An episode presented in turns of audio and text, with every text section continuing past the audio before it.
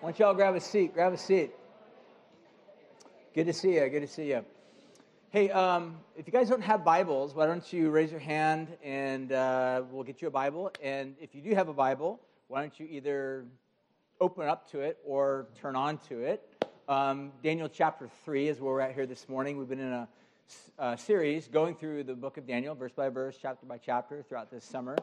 Um, this is third chapter that we've been in this and uh, making our way through it. Um, really, we've been looking at what it looks like to live faithfully to God in the midst of a context that may be hostile to God or might be completely contradictory to the ways of God. That's kind of where the story of Daniel takes place. So, what I want to do right now is I want to pray, and then I'll give you a little bit of a context or background, and then we'll read kind of a lengthy passage of scripture this morning, about 23 or so verses of Daniel chapter 3. It's a, a famous story, which I'll tell you about in two seconds, but let me pray, and then we'll get to work. God, we just give you thanks for this morning. We thank you that you love us, that we're here this morning in spite of us. You love us. God, thank you that this is the one, one spot, one place, really, God, that we can know that we can gather on a regular basis. That we don't have to put up some form of performance. We don't have to pretend. We don't have to act like everything is okay when it's just not. We don't have to. We don't have to pretend to be something that we're not. God, we thank you that you accept us, you love us for who we are, and that we are in you complete. Uh, we, in you, we have a place that we can simply call home. Thank you for all of that. So we commit this morning in your hands. I pray that you help me, even now, to just be faithful, to convey and communicate the things that are on your heart, that are in your words, and give us, God, the, collectively, the ability to have hearts that are like soil that are able to receive uh, the seed of your word and that it would bring forth fruit in our lives. And so we commit all things in your hands and we pray these things in Jesus' name. We all said, Amen. So we're going to be looking at a story here today that um, I, my guess would be that if you're even if we, even if you're not familiar with the Bible, or even if you don't really have much of a religious background, Christian background, or you're straight up irreligious or just straight up atheist, glad you're all here. But the point of the matter is, uh, you're probably familiar with this story. It's the story of Daniel. Uh, Daniel's three friends, Shadrach, Meshach, and Abednego, and they get tossed into a fiery furnace, right? How many of you guys are familiar with that story, right? Or some version of it that might involve um, talking vegetables, right? All right? yeah, yeah, God help us. Um, but the point is, what I want to do is I want to look at that, that passage, of story, with, with a new lens, because in reality, um, I think that's one of those stories that has been, uh, in my opinion, grossly domesticated and reduced from its like massive implications. In fact, I would even go so far as to say is that this literature of Daniel chapter 3 is deeply, deeply subversive. Um, and it's intended to be so. It's intended for us to take a look at um, just the bigger picture of what's happening in the book of Daniel, but not only in the book of Daniel, but in the world with regard to uh, militaristic world superpowers that oftentimes use their energy and their ability and their level of like uh, responsibility to uh, oppress other people. And the bigger question is how are God's people to be faithful to God, even in the midst of a context that's deeply hostile or aggressive or very anti uh, the ways of, ways of God? So that's what we'll be taking a look at. And before we jump in and begin to read, um, like I said, we have a kind of a lengthy uh, section where, which we're going to be reading here this morning.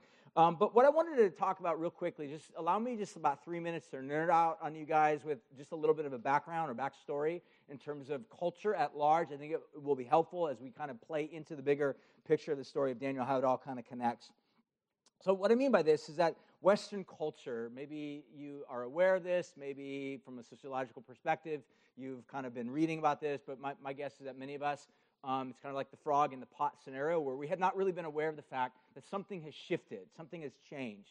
Um, over the past 50 years, in particular in the West, in particular perhaps even in America specifically, um, there has been a shift. It's, it's a seismic shift, a radical shift um, in the, in, with regard to Christianity. Um, what I want to quote on a cup or make reference to is a guy named Jon Tyson. He's a pastor out of a church in um, New York City. He's kind of discipled by just a guy that a couple people might know of. His name's Tim Keller.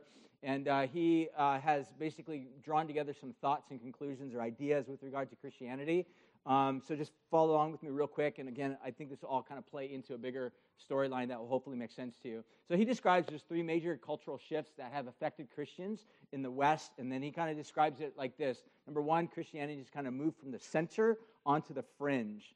And what I mean by this, and what I think he means by this, is that for some people, they would argue, and I would deeply, strongly argue against it, that, Christi- that, that America, some would say, was a Christian nation. I would strongly oppose that. I would say, no, Christian, America was never a Christian nation. You can't have a Christian nation. You can have Christians, people, living in a nation, which is you know, a, a body, a collection of people. What I would argue for, however, is that America has been influenced, deeply influenced, in its foundational documents and ideas and concepts from a Judeo Christian perspective. That's how I would describe it.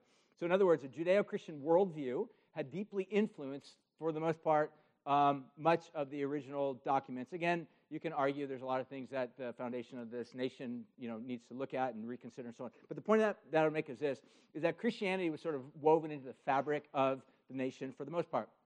And now that kind of brings us up over to the past 50 or plus years, that Christianity has kind of been on this migration from the center, where it was part of it, it, it did definitely, without question, uh, Christians in America and Christianity in specific um, did experience some degree of, of uh, privilege in America to be able to help shape culture and ideas and concepts and laws and so on and so forth, um, morality and whatnot. But what has happened over the, at least the past 50 years, it's been being shoved off from the center off to the fringe. Um, secondly, he describes it like this as well from the majority to a minority. So, where Christianity at one point may have experienced kind of, you know, you can, like, I don't know, 1950s, you know, 19, uh, late 50s, whatever, you can go around and be like, who's all Christian? You know, you probably have the entire city be like, we're all Christians. And now, again, genuine Christian or just cultural Christian? That's, I would strongly make a distinction there as well. Um, that I would argue that for the most part is more cultural Christian, whereas the actual apprenticeship to Jesus was, was strongly lacking in American authentic Christianity. But I would, I would just nonetheless make the point that for the most part, at one point, Christianity experienced sort of a, a majority position and role within America. Now that's kind of shrinking to more of a minority uh, part. Uh, thirdly, he also makes this observation that it went from being this respected community or deeply respected community to a disrespected community. And again, um, I, you know, I, I, would just simply turn to the, the cultural prophet, um, uh, Bart Simpson, to just um, look at how he would. Um, and again, I, I, honestly mean that. Like, I, am not, I'm not joking. Like, if you want to understand how people view culture, go to the uh, comedians. Uh, comedians have a prophetic voice. They're not necessarily interested in changing things. They don't necessarily present for us a, a way forward, uh, per se, though George Carlin may have once in a while. But for the most part, they were really good at critiquing culture. They were really good at being able to say, here's, here's what's screwed up about society, and here's what's messed up. And so uh, uh, you can look at Simpsons and realize that, that Christians um, do not have a very highly respected role within um, that, that series. And again, you can argue perhaps for some really good reasons because of some of the postures maybe um, that were kind of adopted, that were uh, egocentric or um, oppressive or hurtful or um, caustic and whatnot. But the point that I'd make is this again, this is so if you, if you, don't agree with this, that's fine. You can disagree with Jon Tyson. I'm just simply telling you his stuff. So, but this is his observation from center to the fringe, majority to the uh, minority, respected to disrespected. And I think what this does, especially when we jump into chapter three, um, there's a couple questions that I think the text um, will force us to consider, to think about. Here's two questions. Number one, um, how do you know when a nation has become drunk on its own power? Because that's, for the most part, what uh, Daniel chapter 3 is all about. Is we're going to see that um, we're introduced to this guy named Nebuchadnezzar, though he was already introduced to us prior. Um, but he becomes sort of a, a, key figure in Daniel chapter 3, and the three other guys named Shadrach, Meshach, and Abednego. And they basically are, are, are asked, and forced to worship this, this idol. And, and the idol, what we're going to dis- discover, is actually an embodiment of the ideals of Babylon. All right, so you guys following? So an idol, um, or a statue, if you want to think of it this way, embodies something. So let me give you an example Statue of Liberty. No one's asking anybody to worship Statue of Liberty, but the Statue of Liberty embodies something. What does it embody? Freedom, right? It's a good thing or bad thing? It's a good thing. Yeah, it's not a trick question. It's a good thing, right? But the point of the matter is, is that it embodies something. Uh, this statue embodies something uh, that we're going to read about. It actually embodies all that Babylon stands for. And who's at the top of the Babylon, Babylonian food chain? Uh, this dude named Nebuchadnezzar. And um, so, what we're going to find is that even though there's great things about Babylon, for the most part, Babylon is a community that moves in, in deep fear and death. In other words, you can put it this way Babylon, Babylon with its chief head, uh, represented by the idol, is, is literally drunk on its power. How do we know when a world superpower or power might, doesn't even have to be a world superpower, but just a superpower, is drunk on its own power. There's at least two things that you can identify. Number one, it exalts itself with images and then demands devotion. It exalts itself with images and demands devotion. And again, you can look at this throughout history. Again, just observation. Um, you can think, obviously, uh, during the 40s, uh, 30s, uh, the Third Reich was sort of this elevation of uh, not just Adolf Hitler, but also what he promoted, which was National Socialism or Nazism.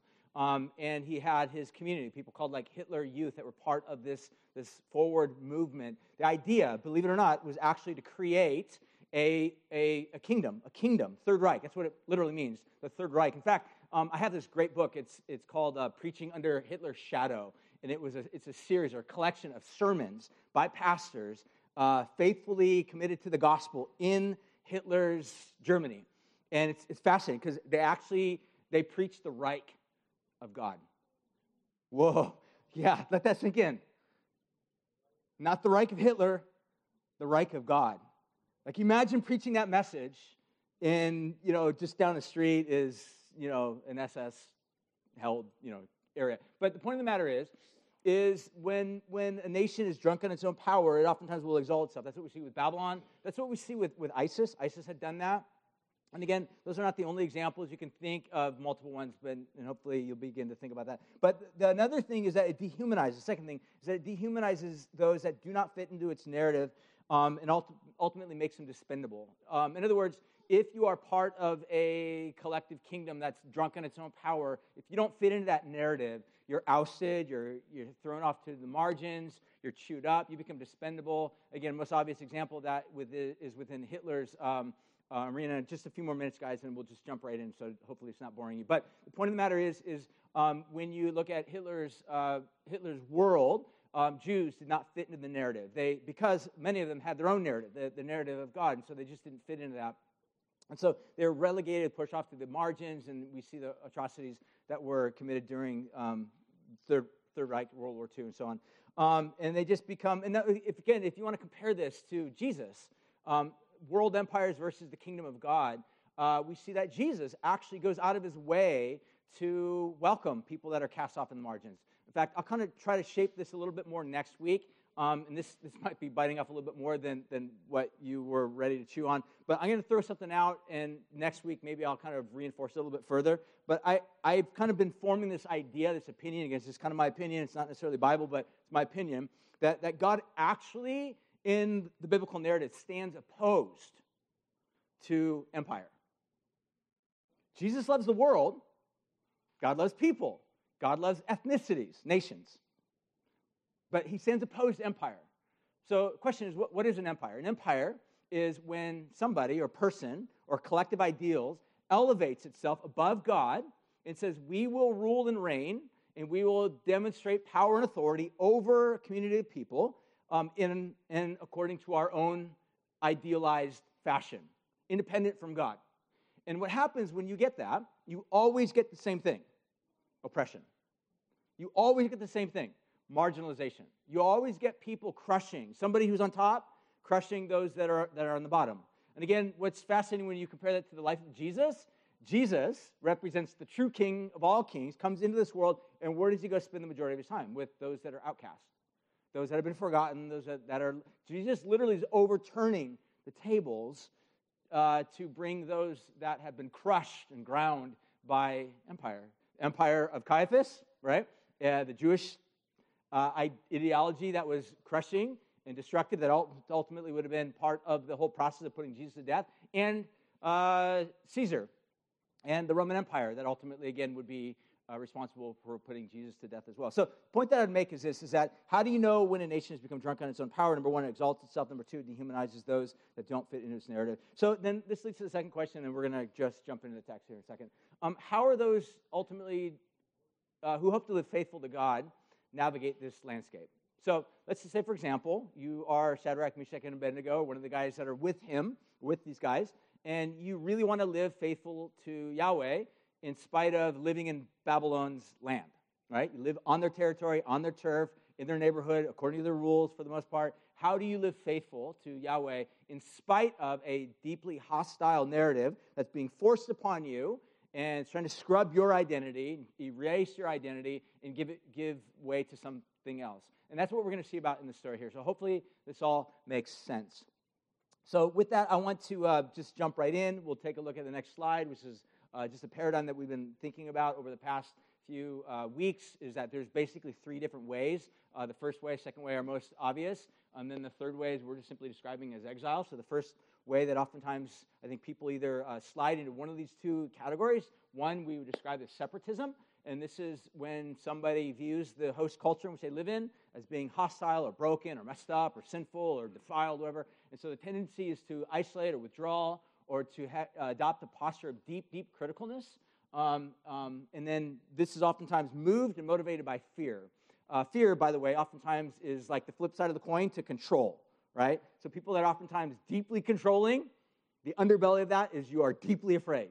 You're afraid, that's why you're controlling. You're afraid of losing territory, losing ground. You're afraid of your life spiraling out of control, so you double back by becoming deeply, deeply controlling.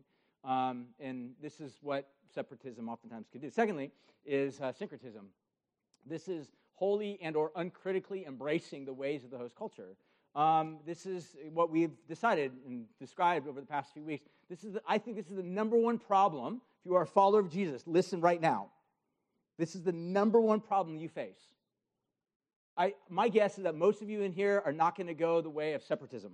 You're not going to go find a farm, raise your own pit bulls, and churn your own butter, and do your own homeschooling program, and create your own Christian label, and you know you are not going to do that type of stuff. You might, but uh, the, the, it's going to be in a minority. Majority of us in this room right now, as a follower of Jesus, might be more tempted to follow more of a syncretistic type of way, which means you adopt the posture of the host culture. In other words, there's not a whole lot of distinguishing between you and the rest of the world around you. Not much. Because when you all go to the bar, you drink just as much as they all drink. When you're, you know, by the water cooler, you all share the exact same nasty jokes that are, you know, offensive and hurtful and crude. And you, you just participate in all the same things that the rest of the culture around you participates in. There's no distinguishing between you and someone that is, that is not a follower of, of, of God. And so um, I would suggest that thir- in this, this uh, danger of syncretism is compromise. We, we compromise our testimony. Uh, we end up giving ground, giving territory of our lives away that Jesus purchased that because he loves us, gave himself for us. We end up becoming just like the host culture around us. Um, the third way, as I would suggest that we've been looking at, again, more extensively just in reading through this, is, is exile. What I would say is that this is living with the host culture, serving those present, longing for another kingdom. So, did you get that? You, you live in Babylon, you don't become Babylonian. You serve the Babylonians. While at the same time, you're motivated, deeply motivated, and moved by this hope of a future kingdom coming. That's what it means to live in exile. That's what it means to be a Christian. To, to live with, in this tension between separatism and syncretism. Um, you guys get the idea. So, with that, what I want to do right now is I want to jump right into the story. We will read um, this whole passage. I'll, I'll, read through it, I'll make a couple comments, and I'll finish with some concluding thoughts, and then, uh, then we'll be done. So, with that, I want to jump right in. Uh, Daniel chapter 3, verse 1. Let's go.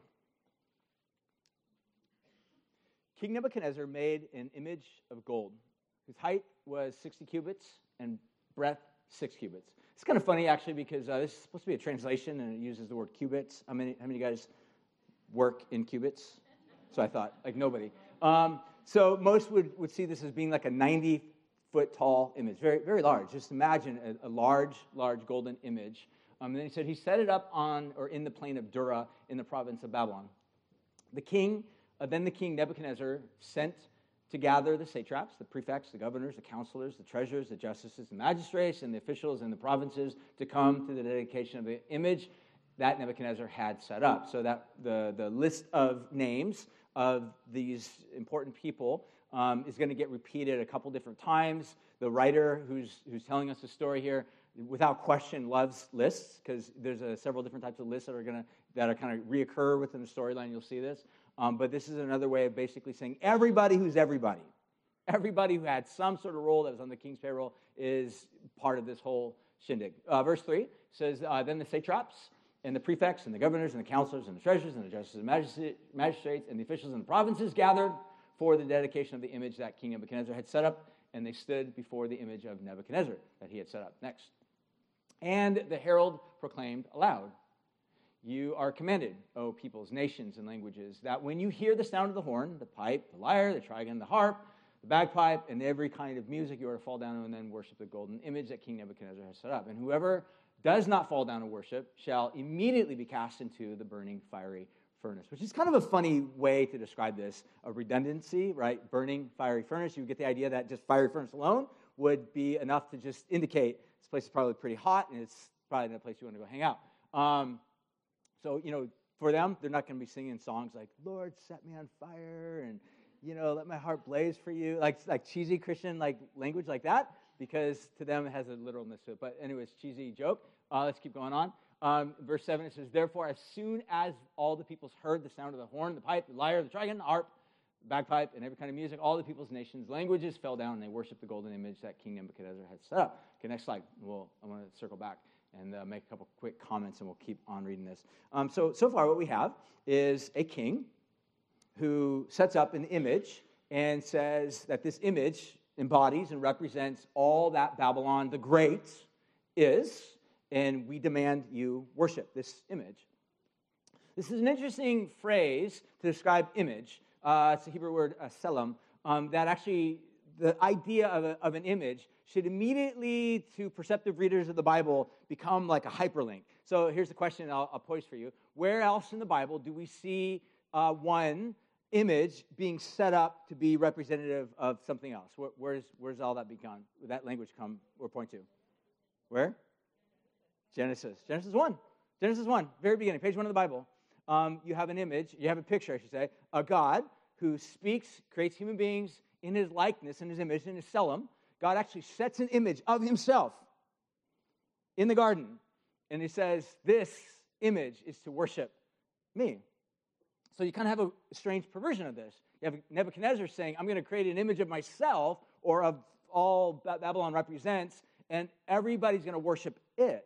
So you have a, a gross perversion happening here in the storyline. Um, and again, this is going to begin to answer the question for us what happens when human beings who are made in the likeness and image of God begin to pervert that image and begin to make demands upon other people to conform their lives with their best understanding of power and authority and wisdom. What you have is Babylon. What you have is oppression. Um, God, as He created human beings, He says, you, you bear my image, and you will need my wisdom, however, to live off of. What Nebuchadnezzar is saying, I'm God, I have the wisdom, I will determine what's right or what's wrong those who, you know, do what I tell them, they will live and they will have, you know, good life. Those that do not will be cast into the fiery furnace. So with that being said, verse 12, or sorry, we'll just uh, jump at the beginning. Therefore, at that time, certain Chaldeans, they came forward, maliciously accused the Jews. So at this point right now, we know obviously something uh, has happened in the text that these Chaldeans, these were the other dream uh, interpreters that were that Daniel and Shadrach, Meshach, and Abednego we're all part of. Oh, by the way, some of you might be wondering, where's, where's Daniel in this story? Um, that oftentimes becomes subject matter. Like, where's Daniel? How come Shadrach, Meshach, and Abednego are in here, but where's Daniel? I don't know. So there you go. There's, there's, there's my answer. I have no idea. Nobody seems to have a good answer to that, so I'm not going to even go down that rabbit trail. Um, but he's not, obviously, in the story. But um, what we have are these Chaldeans. This is actually fascinating because if you look at the end of chapter 2, um, you read that these Chaldeans, they were about to die right? And there was, there was somebody that stood up and said, hey, don't, don't kill them. Remember who that was? It was Daniel. Daniel, right? He, he puts his neck on a line. He's like, hey, I know the interpretation of your king, your dream king. And uh, by the way, could you make sure that you don't kill the Chaldeans? And so they don't kill the Chaldeans, and then Daniel and his three buddies, Shadrach, Meshach, and Abednego, they get elevated to these high degrees of positions. Um, there's all this speculation. Again, that's all it is, is speculation. Some suspect that maybe these Chaldeans were jealous because these Jewish exiles were given high ranking positions in the king's empire. We, we don't really know for sure. But what we do know is what the text tells us. And the text tells us that they came forward and they maliciously accused the Jews. The word maliciously in the Hebrew literally means to eviscerate um, meat. It's the image of a, of a wild, you know, cat or predator, right? Wild lion just eviscerating its, its prey. That's what these guys are doing. They're like, with their words, just tearing them to pieces and are, they're out for blood. And then it says, and then they declared to the king Nebuchadnezzar, O king, live forever. Um, you, O king, have made a decree that every man who hears uh, the sound, here we go, of the, uh, the list again, and uh, just say the musical instruments, we'll keep going on, verse 11, and whoever does not fall down and worship shall be cast into the burning furnace. Um, there are certain Jews whom you have appointed over the affairs of the province of Babylon, Shadrach, Meshach, and Abednego. These men, O king, pay no attention to you. They do not serve your gods or worship the golden image that you have set up. So pause real quick and just think about this. There's three accusations they make against them. Number one, they say they pay no attention to you, king. Um, they do not worship your gods, and they will not bow down to this image. Is that entirely true? It's two thirds true, right? These guys were faithful servants of the king. Again, um, it's interesting in chapter 3 that these guys uh, repeatedly, at least 11, between 11 to 13 times, their names. You notice I actually um, emboldened their names in the text so you can see how often their names are repeated. At least between 11 to 13 times, their names are repeated. Um, and guess what? Never once are their names repeated, their Hebrew names. These are their, these are their Babylonian names. So what's going on? Um, I, I think probably what's happening here is this is a way of basically saying these guys are, these guys are faithful Babylon, Babylonians. They're, though they're distinct from Babylonians. So they're serving the king. However, there are two things that obviously they are without question guilty of. Uh, it says that they don't serve your gods or worship the golden image that you have set up. So I think those last two are obviously true. Next slide. How are we all doing? You guys doing okay? All right. Uh, then Nebuchadnezzar, in a furious rage, he commanded that Shadrach, Meshach, and Abednego be brought.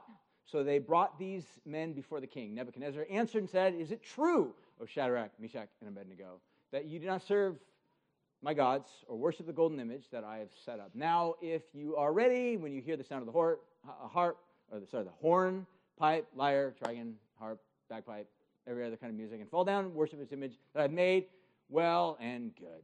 All right? But if you do not worship, you shall immediately be cast into the burning fires, uh, fiery furnace, burning fiery furnace, and all, and who is the God who will deliver you out of my hands?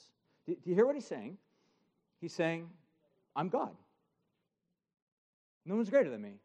And this is my demand of you. I demand utter, absolute, complete loyalty to me and what I represent, and to the image that represents me and what I represent the kingdom.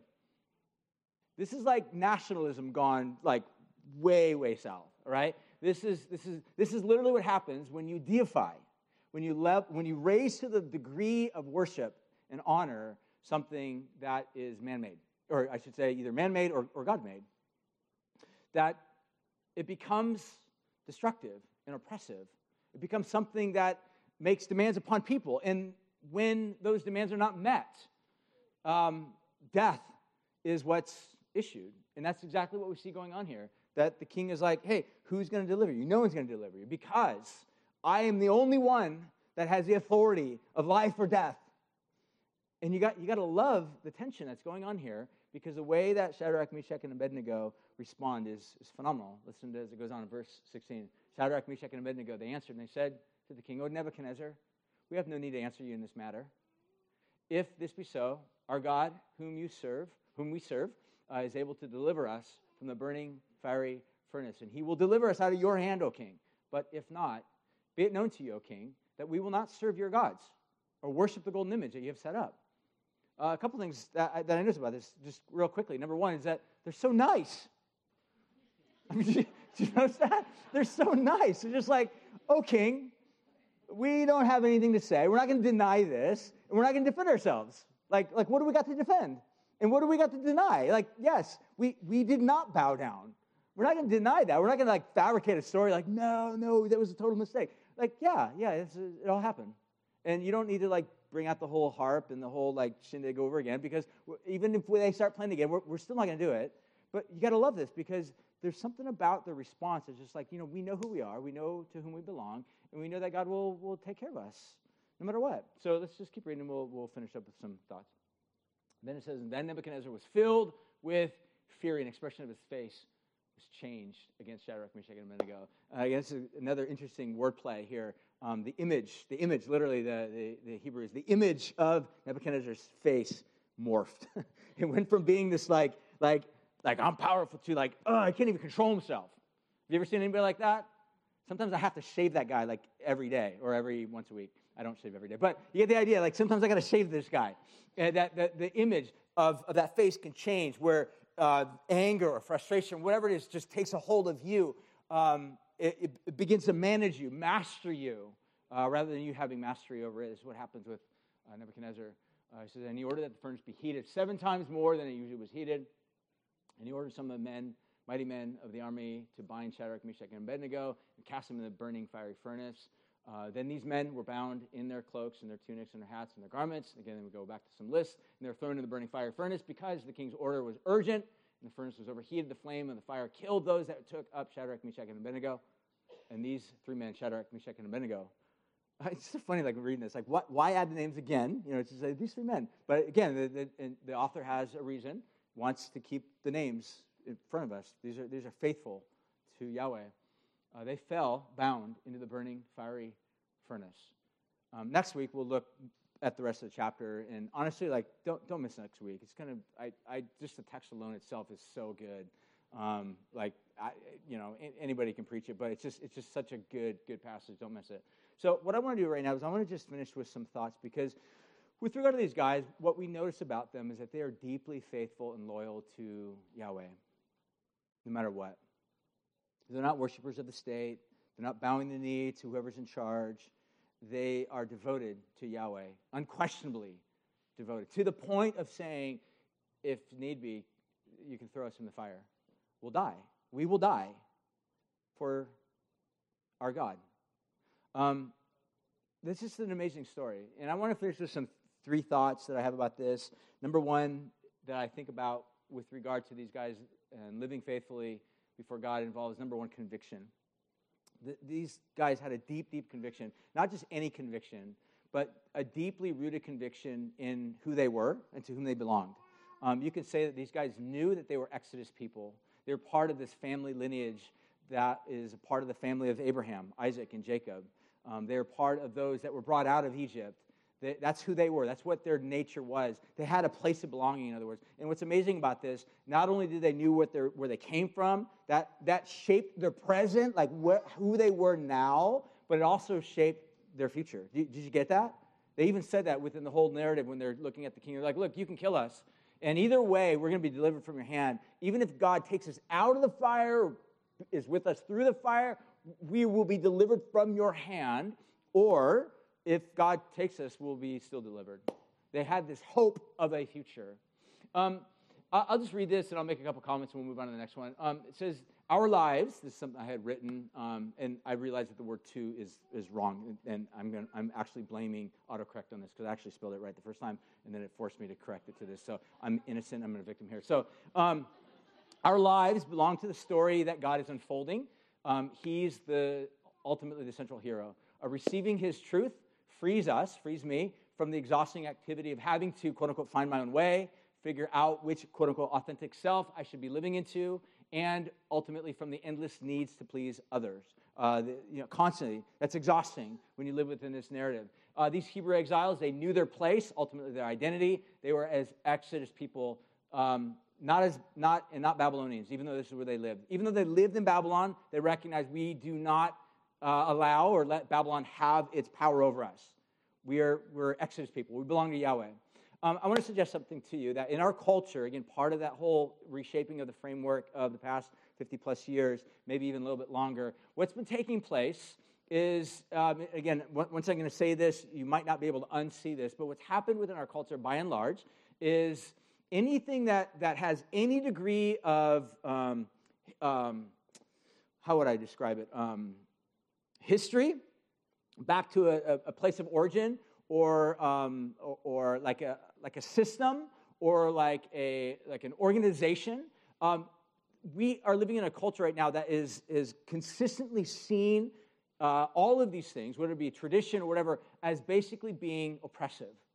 Whether that be um, the, the patriarchy, like uh, a, a, man um, um, over leading over a na- uh, his family, or whether that be even a, a nation ruling, or whether that be um, um, even churches. Uh, we see that happening within Hollywood with the Me Too movement, which is the idea of bringing down the oppressive institution. And now, again, is there anything wrong with pointing out what's wrong with institutions? A- absolutely not. In fact, I would, I would agree and say this is actually an amazing moment in today's world to recognize and to be empowered if you are or have been a part of an oppressed people group that has uh, been under the thumb or the oppression of another group. Um, and what's happened, I think, as there has been this massive movement of, to just deconstruct anything whether it's Hollywood or the church or the government or the left or the right or uh, conservatism, conservatism or liberalism, whatever, uh, to just deconstruct anything.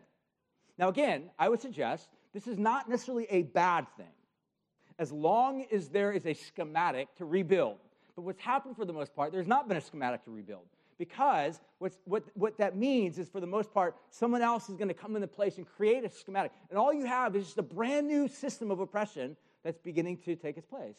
Because what's happened for the most part at least over the past 50 plus years is in this massive deconstruction movement is a landscape that is devoid of any system or structure or, or organization and who is left to fill in the order in those, mom- in those gaps um, you as an individual. But again, we've, we've been saying this all along.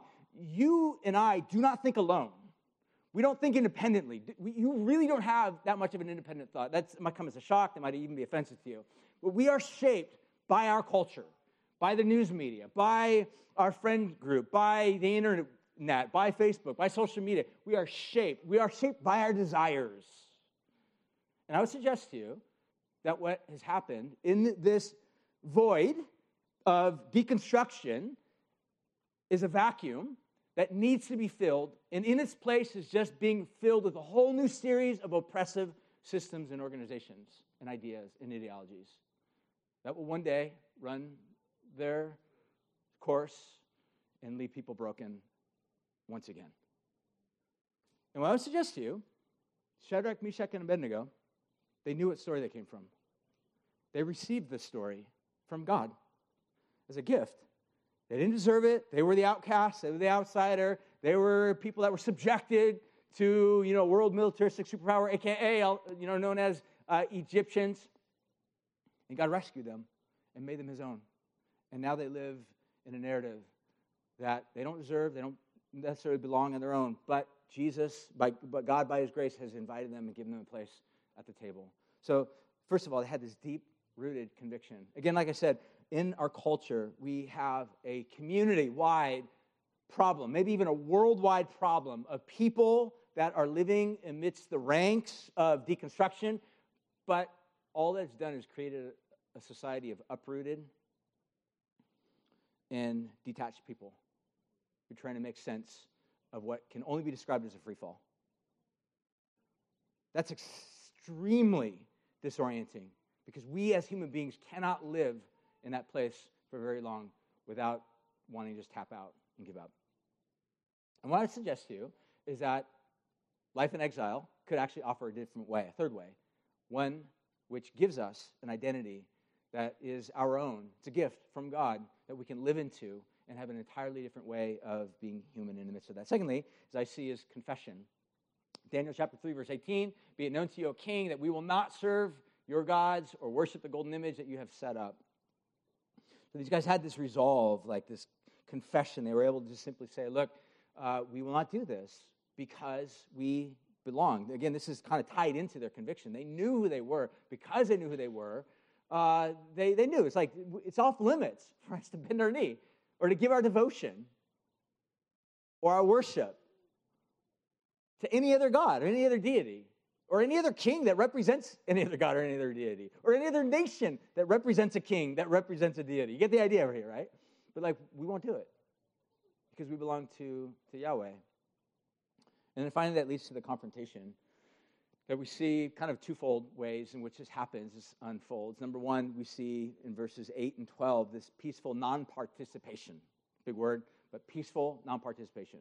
Uh, what we don't see, first of all, is we don't see them with billboards or placards or banners or bullhorns going out and shouting, you know, curses. We don't see Daniel or his three buddies or Shadrach, Meshach, and Abednego standing before, you know, Nebuchadnezzar saying, "You are going to hell, you fool." You know, like none of this. But what we do see is just, first of all, peaceful non participation. Um, and again, you, you would miss this. You wouldn't even know this is happening unless these uh, three or these other guys, these uh, um, other Chaldeans, there you go, thank you, um, step in and they basically fill in the blank for us. So take a look at verse 8. The Chaldeans, they came forward and they maliciously accused the Jews. Verse 12, saying, O king, they pay no attention to you. They don't give, they don't serve your gods, worship, so and so. Forth. So um, what, we, what we see is that they're just casually standing aside. Again, they're not giving any uh, tribute to, hey, we are peacefully non-pro, you know, participating. They're, they're just doing it. They're just by way of omission, right? We live in this world that because we have things like social media, we feel the need to just go on there and just blast everybody. Like, can I, can I just offer a different way? If you're a Christian, please, A, if, if, if that's you, just, just take a break from it. I I'm going to try to say this as nicely and as kindly as I can. Just take a break from social media honestly, you may need to just pull back, back just take a, a week off, maybe two days to just start with. Uh, when you start to Jones, you're like, I need, I need, like that might be a good indication that you just, you, it's an addiction. And you may need to step back and rethink, pray in its place, read a good book, pick up Eugene Peterson, read him, read your Bible, read the story of Daniel. Just invest your heart in reconstructing a new narrative that looks, read the Sermon on the Mount. How about that? Uh, there you go. I'm, I'm, I'm a verbal processor. Right now, I'm verbal processing. So, um, so just bear with me. Erase what I just said. Uh, so take a day or two, pull back, and then just read the Sermon on the Mount. Pray. And then day two, pray the Sermon on the Mount. Like, honestly, Jesus, make this me. And then day three, maybe re engage Facebook, social media, whatever. Um, but we, we live in this world that we feel this need. We have to just get our ideas, our thoughts, our opinions out there. It becomes this massive echo chamber. So you have these people that congratulate you, they're so amazing. And then you have others that are just like, and it's almost like we live for that like sparks. And I would suggest if you're a follower of Jesus, that, man, the emphasis is off there somewhere.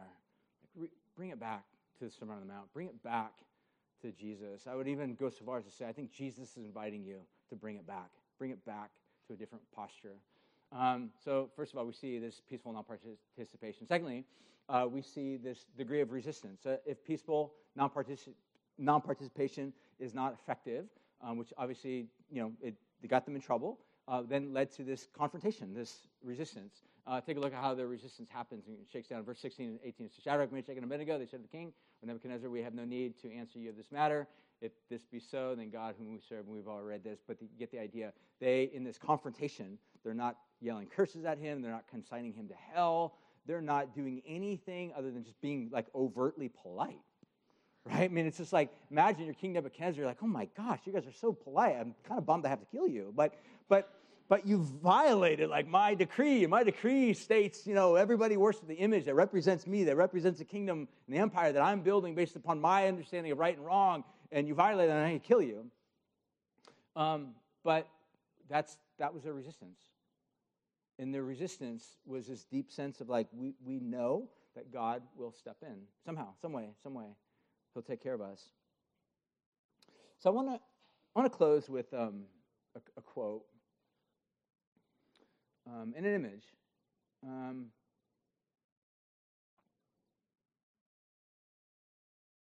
so 2014, um, ISIS, I, I, remember driving and just watching these images of, of ISIS sweep the Middle East. Um, and that, this, is, this is our closest thing to Nazi Germany, I think, where you have a totalitarian organization that sees itself and its ideas on par with God and demands to be worshiped and identified and recognized.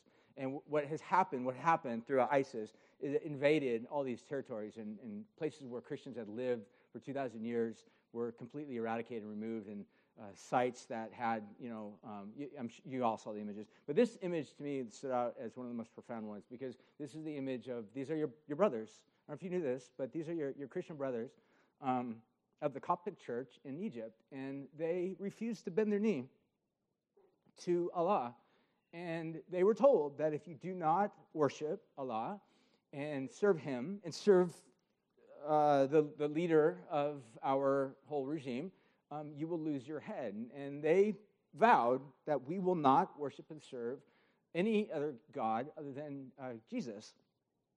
These guys were taken out to the beach and, and literally beheaded, and it was videoed um, for the world to see. And I don't know if you saw the video. I, I unfortunately, um, I saw a portion of it, and I cannot unsee that. And that's part of the reason for this is um, these were my brothers in, in Christ that would not bend their knee. But it reminded me of uh, people that have sought to be faithful, because it's like Shadrach, Meshach, and Abednego. But it's also tied into a statement that John Wesley, if you're familiar with him, is an American preacher that went around preaching to hundreds, if not thousands, of people in America as well as Britain.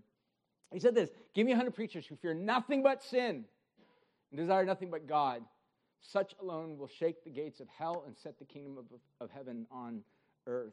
And this is, this is what and how Christianity has advanced.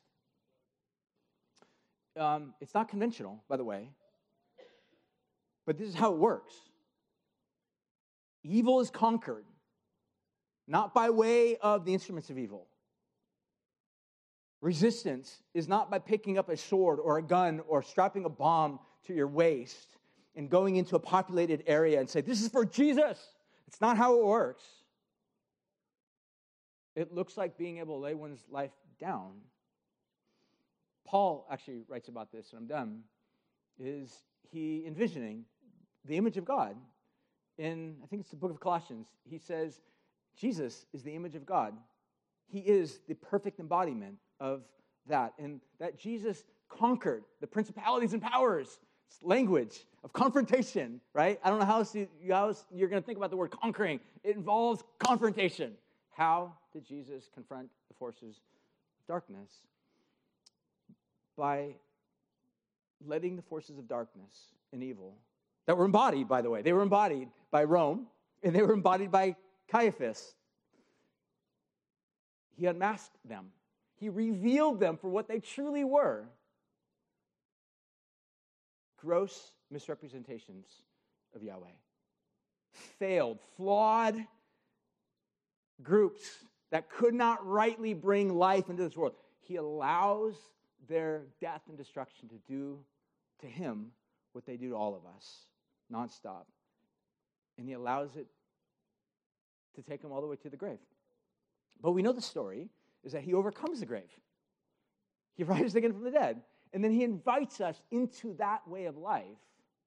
That's why I look at this picture, and as incredibly grief causing it is for me, I also know these guys, the moment they walked into paradise, the story of the book of Revelation became utterly real to them, where it says, And every tear will be wiped from your eye. Every bit of grief and sorrow these guys had endured, every bit of grief and sorrow they felt thinking about their daughter that they weren't going to be able to marry off before their future husband or grandkids they weren't able to raise or see or play with. They knew the face of Jesus was going to greet them, give them a future and a hope. That's what it means to live in the story of God. Apart from that story, we're left to devise our own stories, which just constantly bring chaos, confusion, hurt, and definitely no future and hope. But the invitation of Jesus is to look at what he offers, to trust him, to say yes to him, to yes to his ways. I want to be part of this movement that began not in 1970, but 2,000 years ago on the cross where Jesus laid his life down and rose again from the dead and empowered 120 people in an upper room to be his hands and his feet. I'm going to be part of that movement. And a lot of you guys want to too. But some of you are in this place where either you are separating or you are assimilating. My encouragement to you is to hear the voice of the Spirit and stop. Come to the part of living in exile as a faithful follower of Jesus. I don't know how or where you land in thinking about this. But I want to finish with this final thought and we'll be done. In fact, I'll have the worship team come on up, and how about we just all stand in response as we close. Last image I just want you to think about is this that we come to the table, and I was thinking about this just in terms of the message. We come to the table with this deep conviction that by grace, each one of us, we have this place of belonging. Secondly, we come with this confession that Jesus is Lord, that He's Lord, He's King, not Nebuchadnezzar, not Caesar, not you, not your favorite author, not favorite, you know, podcaster, not anyone that's your fave, you know, singer, whatever it is, or Instagrammer or uh, influencer. Jesus is Lord. And then ultimately, we have this deep assurance that because Jesus confronted these powers of darkness and evil and overcame them, we have this hope that we too will overcome. Be faithful, brothers and sisters. Be faithful to Jesus. I absolutely promise you, He will be faithful to you. Don't separate and remove yourself. Don't assimilate and compromise. Live as an exile who will not bow your knee to the forces of darkness, but is like Jesus who overcomes. I'm going to pray. We're going to respond as we go to the table. We'll have some people up in the front that will give you the bread and the cup. And we come to be reminded that this is how we do this. We receive life, and then we follow the way of Jesus. So let's tune our hearts. There'll be some people over off to the side. I'll be available as well just to pray for you over by the cross. So it's not in the front, so it's off to the sides. You're more than welcome to just come on up to the front. We'd love to pray with you. Let me pray right now, and let's respond. And if you got kids in here, again, I preacher went a little bit tad bit late today, so you might need to might want to go pick up your kiddos. You can bring them back in here. That's totally fine. Relieve the good workers that are back there. They will absolutely thank you. Uh, you're more than welcome to bring back in here as well. But let me pray. Let's respond. Jesus, thank you for your great love. And even now, we ask you to just open our hearts to turn to you, to turn back to you. God, those areas where maybe we are assimilating, we're becoming just like the culture that hosts us. Help us to repent, to turn from, to turn to the King that gave us life. So we love you. Commit this time in response in your hands. In Jesus' name. Let's.